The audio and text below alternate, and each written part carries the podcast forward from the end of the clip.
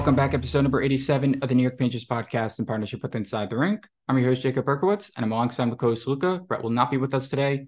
We're honored to have on NHL reporter and NYR beat writer Mollie Walker from the New York Post. But first, just want to let you guys know to go to InsideTheRink.com slash ESPN to subscribe to ESPN Plus to watch games and more. And yeah, let's get to it. And we are back with NHL reporter and NYR beat writer Mollie Walker. Mollie, how's it going? Pretty good. How are you guys? You know, we're we're pretty good. We're I feel like it's just we're all kind of in like the dog days of summer right now. And I, mm-hmm. I just after talking to you for like two minutes, I feel like we're we're on the same page in that regard with terms of hockey. Oh um, yeah. This has been the longest off season that I've ever had since uh, covering New York hockey. Yeah, so I'm gonna start. We're gonna start off with a really fun question here. I think that this is really. I'm, we're gonna split the atom right here, and we're gonna open up a whole new world of NHL oh free agency. All right. Ready. If the Knicks sign Tarasenko to a huge signing bonus, could the Rangers then sign him to a low AAV? Uh, I like. I I I hate to say it. Like, we've been writing it since the end of the season. Like, there was really no world that Kane or Tarasenko were going to be able to come back. Like, I, I just, I, I feel bad for, you know, all the people on twitter.com and all the fans that are just so genuinely still holding on to hope and have been since the end of the season. But it's like, guys, it's not like we haven't told you eh, from the very beginning. Like, Tarasenko in particular, I mean, he he uh, naturally holds himself in a higher regard in, in terms of what he thinks he should be making a year, and and that's understandable. And it was just something the rain the Rangers never even made him an offer. The yeah. Rangers, you know, they had to pivot and they had to go the route that they took, and and signing all these over thirty guys to max eight hundred twenty five thousand dollar contracts didn't even sniff a million. That was really the only route that they were able to take if they wanted to round out the lineup um, and get the necessary depth to take into next season with NHLers, you know, not just banking on the guys that they do have in Hartford or just in the farm system. They needed to do what they did in order to have stability going into this upcoming season. yeah, go, going into this offseason, it kind of seemed like this would be honestly, with the UFA signings Chris Drury made, you know, it's kind of encouraging and surprising because yeah. everyone thought UFA day is absolutely nothing. Right. Uh, but with the obviously regarding the kids with Lafreniere, it seems like it should have been like a cut and dry case with him. Um, why do you think it hasn't happened yet? I think that they wanted. Yeah, yeah, yeah, I think. Yeah, sorry. Yeah, no, I, I knew what you meant um i think that they wanted to see where the rest of the money you know what they have now. Because you know if they were to hypothetically go for lafreniere or miller first um you know maybe that would have screwed them out of you know doing what they were what they did and rounding out the lineups and getting the necessary depth. I think it was probably better off for the rangers in the position that they were in to do what they needed to do around those guys, assuming that they were going to be able to reach an agreement with them no matter what, um, and just see where the cap space fell. So I, I wouldn't look too far into it that it's taking time. I think it was a cap thing and wanting to see what they were going to have available. And, you know, they clearly did budget for it. Um, so those two guys are obviously going to be making over a million dollars, but you know, that was the thing. They that's why they needed to sign such cheap one year, two year deals like they did. Uh, that makes a lot more sense. And I, I do, I love that because it does really, it, it just makes so much more sense. Cause like I, sometimes, especially with like, I, I feel like, a, and maybe this is just me, but a lot of us are like kind of skittish on the young kids sometimes. And like, Naturally. especially after like the last few with like Kravtsov and Lias Andersson both like asking out. Like, it's just yep. like, I want them to sign their contract already before something right. stupid happens. So, right. yeah, you're right. That just makes a whole heck of a lot of sense. Um, switching back to last year, what do you think the Rangers' biggest problem was? And that's a whole, that's a pretty big meatball. But what, what do you think the biggest actual problem that they had was? Well, I I'm still hung up on the playoffs. Um mm. you know, that was it was a really interesting series and how it unfolded. And I think it did say a lot about this Rangers group's probably biggest issue. And I do think that it's compete. I think that it does it the first round you get shut out as many times as you do in the first round of the playoffs against a team that hadn't been in the playoffs and as long as they hadn't it just shows a little bit of lack of heart, a little bit of lack of drive, a little bit lack of that tenacity and that little special something that they so had during their run to the conference final. And I definitely think that is a testament to, and we saw it pop up at the beginning of the season. They clearly had a playoff hangover. You know, you don't go that far. And I I remember asking Artemi about this, and he only disagreed because he feels like maybe that would be a valid excuse if they had made it to the finals. But you get that far and then you're back to square one. And, you know, that's a mental toll that none of us could ever understand. You know, you're back at the bottom of the mountain, staring up at 82 games and three playoff rounds to get just to where, where you finished off last year. Yeah. It's a very daunting task. So I think it made their skates a little bit you know, way down a little bit harder. And it was a little bit difficult to get up for games each and every night. Um, but obviously, you know, Jacob Trouba throws his helmet. You know, we get some emotion pumped into the locker room, and the whole season is turned around and they're back on track. But that also goes to show, I think, what the core is capable of. And those first two games of the first round, I was thinking to myself, wow, all right, we might be going to the cup this year. I, I yeah. really, I really, you know, that was a team that could win the Stanley Cup. I believed it.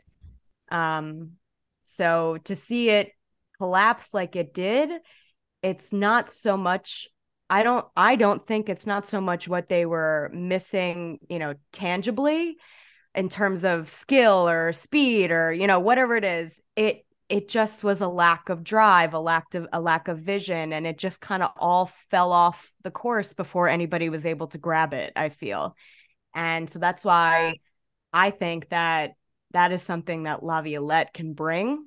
That's something that he's known for. He has some fire, some passion. He can deliver a motivating speech from time to time. And you know who else can? Blake Wheeler. And yeah. I hmm. think that that's also something that he is going to bring to the lineup. So I think that, yes, you know, you can call the coaching search uninspiring and it was a very shallow pool and all those things can be true. But it's also true that Peter Laviolette was far and away the most qualified guy available. And I think he has an intangible that the Rangers need. So I think he said a lot of the right things during the press conference. And I'm very excited to see how he runs his practices, how he runs training camp. Because I'll tell you, you know, they practiced for like 35 minutes under Gerard Gallant. It it really it was it felt like, you know, but he that's that's also who Gerard Gallant is. Very hands off, not in your face, very, you know, it's up to you kind of guy. And I think the Rangers at the by the end of two years of that wanted a little bit more. You know, they they've just been all over the place. They go from David Quinn, who's, you know, a little overbearing, wants maybe more of a relationship than some of the veteran players are comfortable with. And then they go to Gerard Gallant, who is the complete opposite breath of fresh air, hands off, you know, just go and play, give me your all, but no real emphasis on the X's and O's and the logistics of, you know, what they need to do. They need a bit of a happy medium. And I think Laviolette could be that happy medium. Yeah, no, hundred uh, percent. I was worried going into this that are they going to go to the extreme now and just do the absolute hammer after the offhands approach, or you know the the medium route? And it seems with the uh, bench as it is now with the coaches, you know, it seems like that's going to happen. Um, so going on to this upcoming season, with the free agent uh, acquisitions, what do you think is going to be the weakness of this team? Well, suddenly they've gone from being one of the youngest teams in the league to probably one of the oldest. Um, And that I think comes with its own set of obstacles. I think the Rangers have gotten very lucky with injuries in the past few seasons. They could have a couple more older guys up front in particular. So, you know, you never wish for that to be an issue, but it is a bit of a change of the genetic makeup of the team. And they are a little bit older, which, you know, comes with maybe being a step slower. But I still think that it, if you look at it, obviously it's still the same core. It's still the same blend of veterans and young players. Um, but the supporting cast that they brought in, you know, it's not Dryden Hunt, but you know, Dryden Hunt also didn't work out.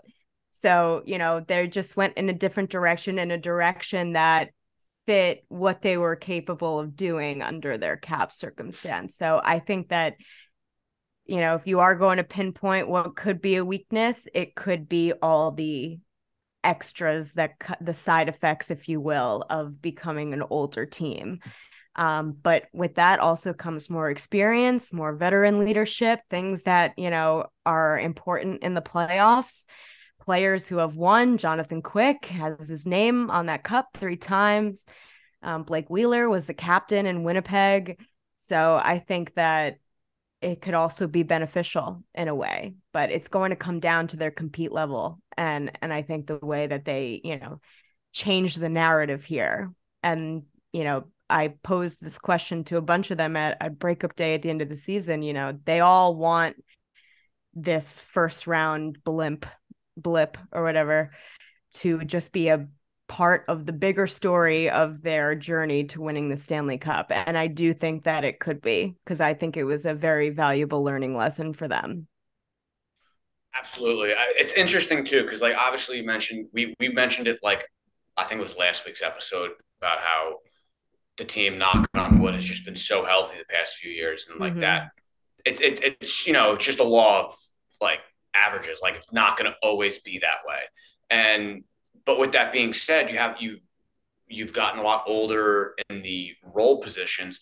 They also have a lot of young players knocking at the door that like could if if someone gets hurt kind of step up. So I feel like it's they're kind of in a really good position to where if they do get some key injuries, they have potentially. I mean, not, the young players could just completely flub it and not actually, you know, succeed but they have potential that if those players do get hurt or whatever, uh, I do feel like there is some depth to the system right now that we haven't really seen in the past.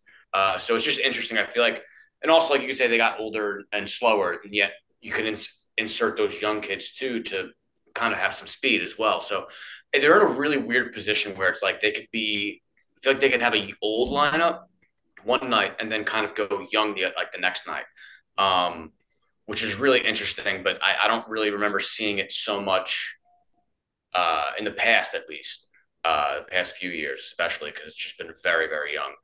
Um, yeah, I feel like I feel like I feel like they do have depth to a degree. I think that it's I think that if you look at the lineup that they have and the guys who have just broken in, K'Andre Miller, Zach Jones, um, they do have a lot of the guys who they have been nurturing in the system are already in the lineup. Really, right now, off the top of my head, the only two guys that are right underneath is Brennan Othmann and Will Cooley. Brennan Othmann needs a full season in in the American League. Um, there's no doubt about that. I think that they know that. I think Othmann knows it. You know, even even though Othmann was very very stern in saying he's he's looking to make the roster this year, which of course he is. They all are.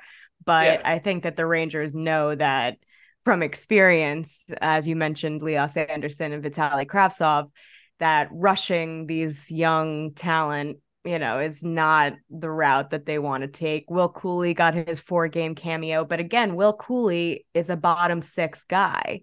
So, you know, do you think it's more beneficial for him to be getting top line minutes in the American Hockey League for another season or so, or fourth line minutes in the NHL. So mm. that's also kind of a, a double edged sword there, too. So they, you know, they obviously don't want to be in a position where they have to dip into the American League. But you're right. Those two guys are, are probably knocking on the door a little bit in the next couple of years.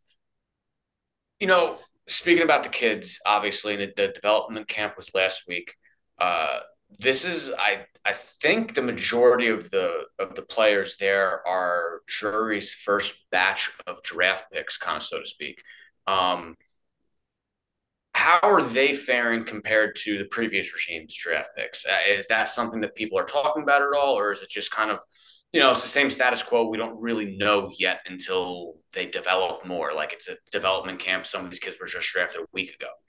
Exactly. It's so it's so hard to tell. These kids are 18 years old.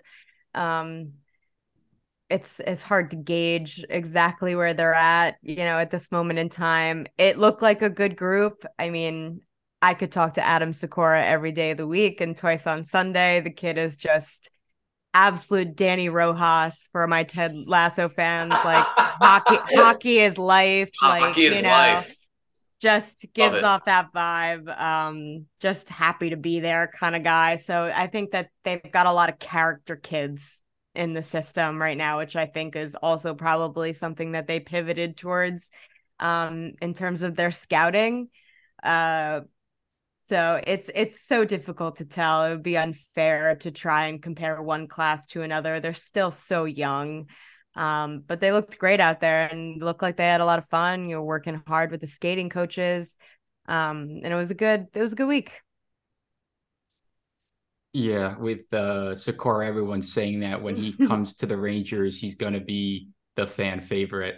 Mm-hmm. Uh, and yeah, we keep on hearing that. And I've seen, uh, I've watched, you know, his games and highlights, and it's just this player battles the speed. It's just he's, he's got heart. Be, yeah, exactly. he's got a lot of heart. He plays with a lot of heart, and it just comes through.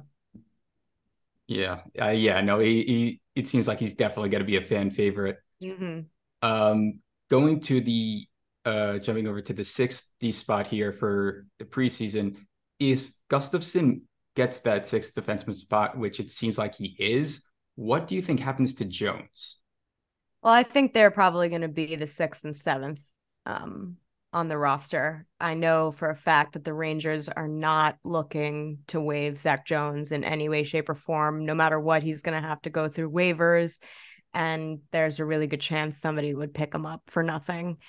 And I don't think that the Rangers want that to happen. I think that they want to give him a fair shot before doing that. So, you know, I I think it's I I do think that the spot is Zach Jones's to lose. I really do.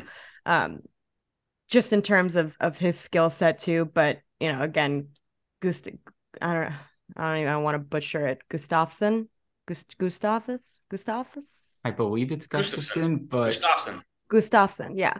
Yeah. Um. So. I think that I think it'll be a nice little battle. Um, ben Harpur will certainly be in that mix too. You know, obviously Zach Jones standing up next to those guys, that's that's the biggest uh, obstacle for him, but he also has his own skill set. He's, you know, a puck moving defenseman. He can quarterback the second power play. Um, and I think that he'll have every opportunity to do so. It's just a matter of him capitalizing on the opportunity. But that's going to be a uh, a fun battle, fun training camp battle to watch. Right. Yeah, no, um, the reason why I kind of lean personally to Gustafsson is because like he was Laviolette's uh, player back in Washington. So I, I figured with the, you know, the connection there and maybe I don't know if this would be the proper wording for it, but the safe option, if yeah. that makes sense. Yeah. But uh yeah. I mean, I I think that I think that they know that they have to find out what they have in Zach Jones, and for those for that reason, I think no matter what, he'll be on the starting you know roster, um, opening night roster. Um, you know, maybe I, I doubt that they'll want to see something similar to last season where Jones gets three games, gets pulled out, a game gets pulled out, four games gets pulled out. You know, that's not conducive to development whatsoever. So I don't, I think that they're going to choose one, run with it for a while until something else need until a change is needed, I guess. And I think that it is going to be Jones's to lose right out of training camp. Yeah, that's interesting. I actually didn't, you know, I love that idea more of giving him an actual chance to succeed. Yeah. Uh, because I, I, in my head, once they signed Gustafsson or Gustafsson, um, I'm butchering it now. I don't know. uh, I gotta wait for Sam to say it. Uh, I know. I gotta then, ask. I want to ask him personally how to say it before I say it. That's my Yeah. thing. It's, it's the off season, so we we we have we have a we have a reprieve, I guess. Um, but I, I when they signed him, I, I kind of thought I was like, man, I, I hope that this isn't the end for him, and I hope they really do give Jones a shot. But I I, I like hearing you say that because I, I do think that is kind of the They are. have to go. They Yeah. definitely are. I mean, he's Okay. you know he's a organizationally you know grown kid, and Yeah. and you know he's done well in the American League, one of the most consistent guys in the American League. So I definitely think that they want to see where he can fit and if he can fit, and you know at the same time, if not, they're showcasing him. So Yeah, exactly.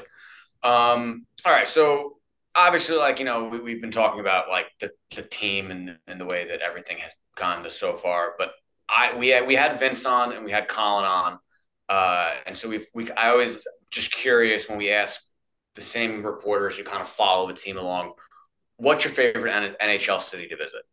Ooh, good question. I those I have to give I gotta give like a top three because I just can't pick one. Um No, that's that's fine.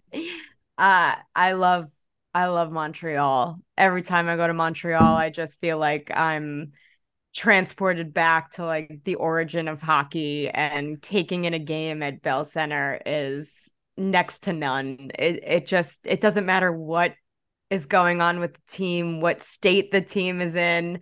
The place is always packed, always loud, always rowdy to the extent that Canadians can get rowdy.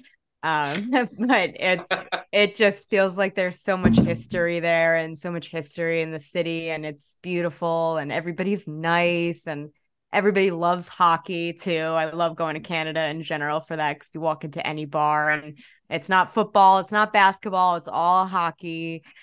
Huge contrast from the States. So Montreal is really far up there. I also love Vancouver. Um, I've never seen mountains like I've seen in in Vancouver, and it gives me uh, New York City vibes a little bit, just much cleaner and and much nicer.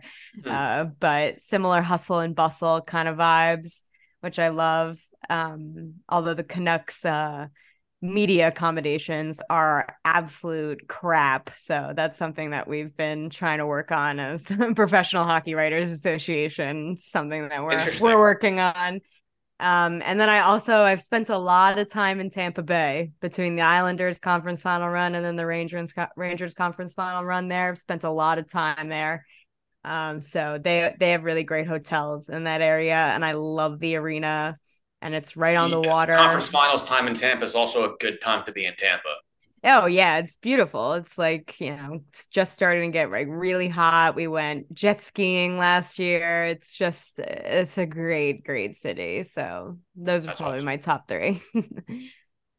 How terrifying is the uh, Scotiabank uh, Saddledome Bridge? Oh. yeah, it's pretty it's pretty unnerving actually, but I it's also it just has so much gives the arena so much character. Um, and it's a lot of fun to to walk that when you get there and and hang over the edge and look down. Um, you know, kind of feels like at any moment it could fall, but that's kind of the the fun about it, isn't it?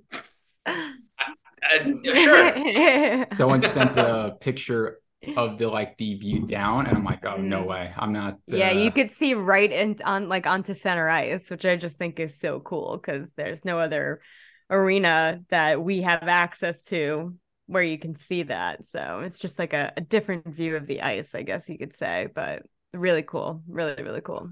I've seen a few photos and it just reminds me of the Jean Claude Van Damme movie Sudden Death. And, and like, I just, it, yeah, I don't, you know, and maybe just because the stunts in that movie were so ridiculous. I'm like, yeah, I'm good. I don't, I don't need to do that. Um, what's the best sporting event you've ever personally been to live? It doesn't have to be hockey. It doesn't have to be something you've covered, but what's the best just game, match, anything you've been to? I was so lucky and even better, I got to do it with Larry. Um, we covered Serena Williams's last match last mm. summer at the US Open. And, you know, I've been a sports fan my whole life, been a tennis fan to the extent of I know all the, you know, major, you know, I'm not as well versed as, you know, I'm, I'm trying to put off that I am, but I obviously have been watching the Williams sisters my entire life. And they were just, you know, as a former athlete myself, like they were just the epitome of, you know, it doesn't matter that you're a woman, you can be just as passionate, just as, you know, vulgar, you know. Serena basically taught Serena Venus basically taught me it was okay to be a competitor. And to get to watch her final match was one of the greatest most treasured moments of my entire career. It was spectacular just to be able to witness history like that and obviously getting to do it standing next to Larry was um, a lot of fun for both of us. So that was probably one of the coolest matches I ever covered and I also covered uh, her and Venus did a one final doubles match together too. So that was in the same day or same weekend I think.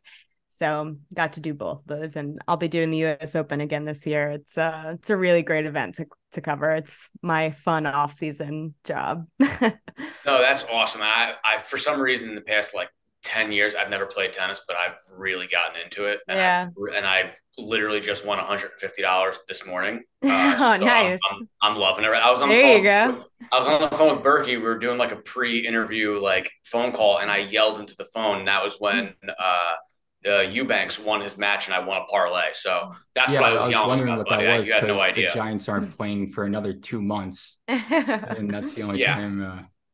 But yeah, that that's what that was about. So yeah, no, I I I've never been to the U.S. Open, and that's something that like that me and my brother were talking about going this year because I I'd, really wanted to. I'd say a close second was the final game at the Coliseum, Islanders mm. Game Six yeah. And Anthony Beauvillier scored it in overtime, and the arena showered the ice with beer and beer cans. Um, what a fitting way for the Coliseum to go out and to be in attendance for that too. Uh, I'll be telling that story for the rest of my life. yeah, that's what we call a Long Island funeral. Yeah. so, how did you get your start as a writer?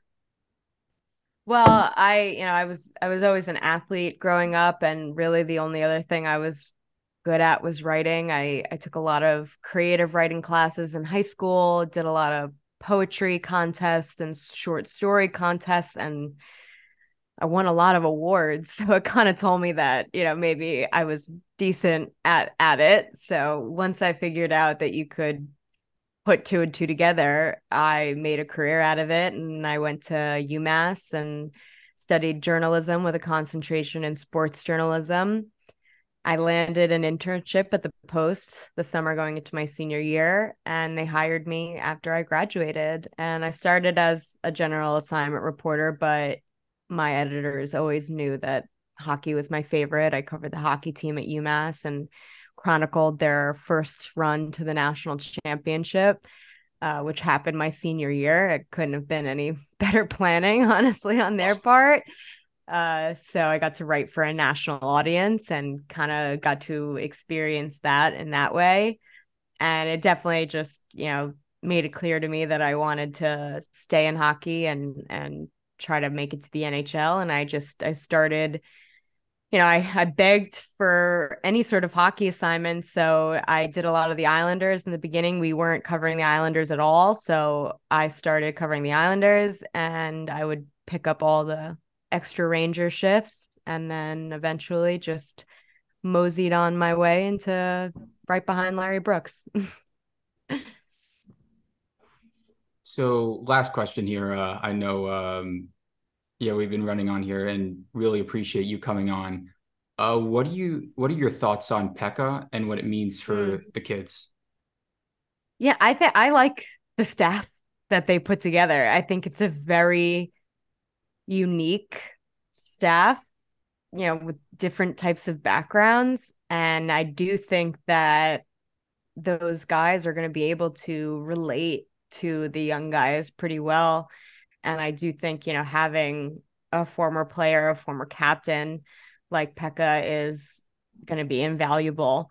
Um, I'm very curious to see what the dynamic is going to be like. I think it's it's going to be a little bit different than it was last year entirely from top to bottom. So I think it could really only be beneficial. I think it'll be a breath of fresh air in a lot of different ways, especially for the kids probably. So I think it be it could be good. I I like what they did with their staff. I really did. Okay. Yeah, so do we. Yeah. Yeah, no, I uh it seems very encouraging for like the younger players, you know, to help them because this year I know every year we say it's sink or swim, but mm. this legitimately feels like the year that it's it's actually this time actually it's the sink or swim. I know, I know. We'll see. yeah, we'll see. uh, so Mollie, thank you so much for coming on. Obviously, everyone knows uh, who you are and what you do. Uh, but is there anything you wanted to um, put in here, uh, Twitter handle, what you're working on article wise, or anything like that? Sure. You could follow me on Twitter, Mollie Walker, two E's, two R's. Um, you could listen to me on our podcast, Up in the Blue Seats, Larry too. And I got a Laviolette feature coming out. So look out for it. All right, Mollie. Thank, thank you so much. much for coming on. We really appreciate it.